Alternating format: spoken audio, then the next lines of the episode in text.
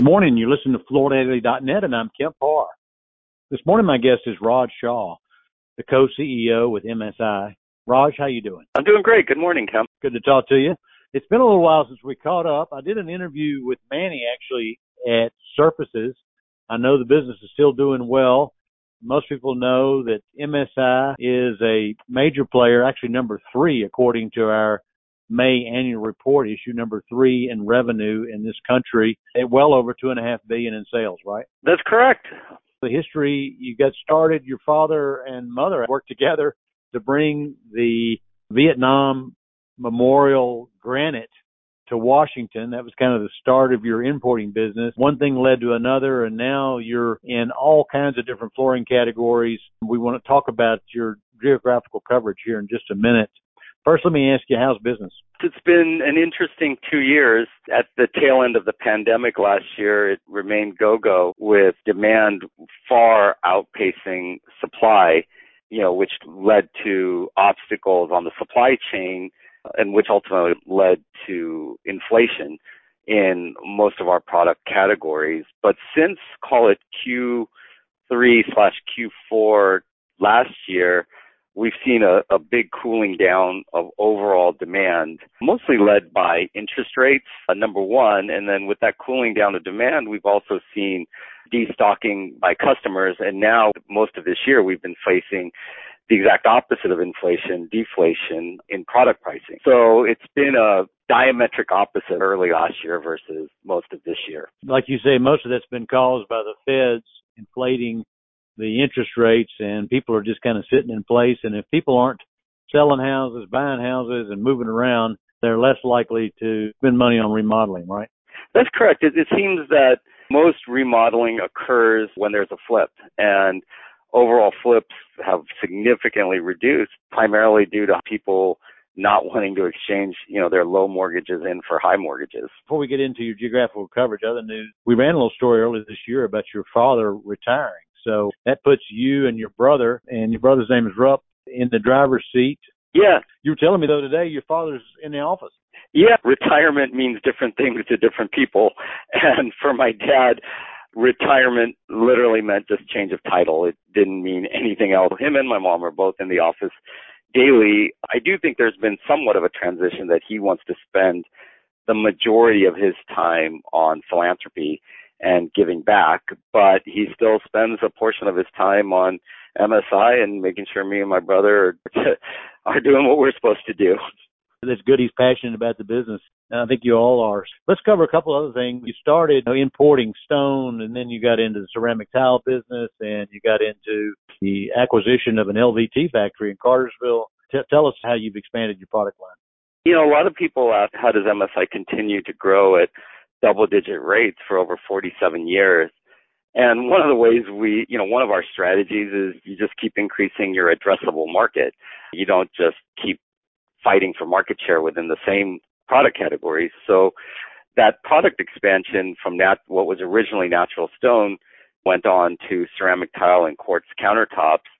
And today, you know, fast forward to 2023 includes uh, virtually every product line within hard surfaces, including engineered wood, laminate, hybrid rigid core, and then obviously tile and uh, LVT. And then you look on the countertop side, we have both engineered quartz and natural stone. And in fact, this year, mostly due to legislation here on the West Coast, there's huge demand for artificial turf. We entered the artificial turf business. That's right. So you're on the soft side of the business as well, right? We are now, yeah. So I, I guess and learn, you never say never. Yeah. Well, I saw that at Surfaces that you were launching artificial turf. All that leaves now is carpet, and the market share there versus other flooring products is going down. So probably not one you're going to get into, right? Yeah, we generally like to enter product categories that are high growth and fragmented. Neither are true on, you know, broadloom carpets. So I, I don't see it making sense for us unless trends change. Okay. Well, we ran the news the other day that you're spending some investment dollars expanding in Orlando. Tell us about your geographical coverage. You know, for us, our mission statement is you know, making dream surfaces um, attainable, and that means being both affordable and attainable. And with a product category that logistics makes up a huge percentage of the cost structure, our goal is to be as close to the end consumer as possible. And so the end consumer here, although we don't sell to them directly, our retailers do, but we want to be as close to them as possible, is to expand geographically into the largest metros in the United States. So, you know, a funny comment there.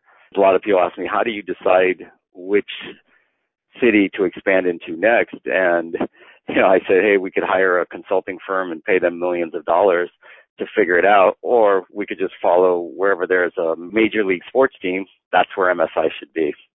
So Orlando's your next place to open, right? It will be opening in February. We recently opened uh, Oklahoma City and San Antonio, and Las Vegas will actually be opening later this month. So prior to Orlando, you'll see those come up. Okay. What's the pro team in San Antonio? The Spurs. Okay. All right. I thought I was going to stump you on one there. That covers the geographical growth. You just mentioned engineered hardwood. How long have you been in that business? Since earlier this year. So it's very short time. We're still getting our feet wet, but there's still a lot of demand for hardwood in the United States, especially at the higher ends of the spectrum, and especially coming from our natural stone background, we really understand engineered hardwood, the demand for it, the customer base for it, and the natural variation that occurs within it. So it was an easy addition to our product line. And like you say, that gives you diversity in demand because sometimes the upper end Lux side of the business, expanding when some of the other segments are shrinking. So that that's a good move on your part. That's absolutely true. We've seen, I think, the the most resilient part of the economy has been the higher end in the last 12 months. Okay, Raj, what's your call for what's going to happen in the next six months on the demand call? I'll give you my answer, but I'll tell you I, I'm generally wrong on forecasting anything. Okay. So we've just learned at MSI, don't try to forecast, just make our business plan, our people, our processes and systems as adaptable as possible. So whatever comes our way, we can adapt to it. But that said, in the next six months, look, the supply chain obstacles that existed are all gone. The destocking by retailers, I think we've reached the end here. So I think in the next six months, we should start seeing some positive comps in the industry, mostly because it was softer last year at this time. But number two, you know, product costs are coming down. The obstacles to getting it have come down. So between the manufacturers, distributors, and retailers, if we can get out there and inspire consumers, I do think the next six months could could pull out a positive comp for the industry. Okay, Raj. Well, I appreciate you spending time with me and our listeners. Again, been talking to Raj Shah, the co-CEO with MSI, and you've been listening to Kemp Harr and FloorDaily.net.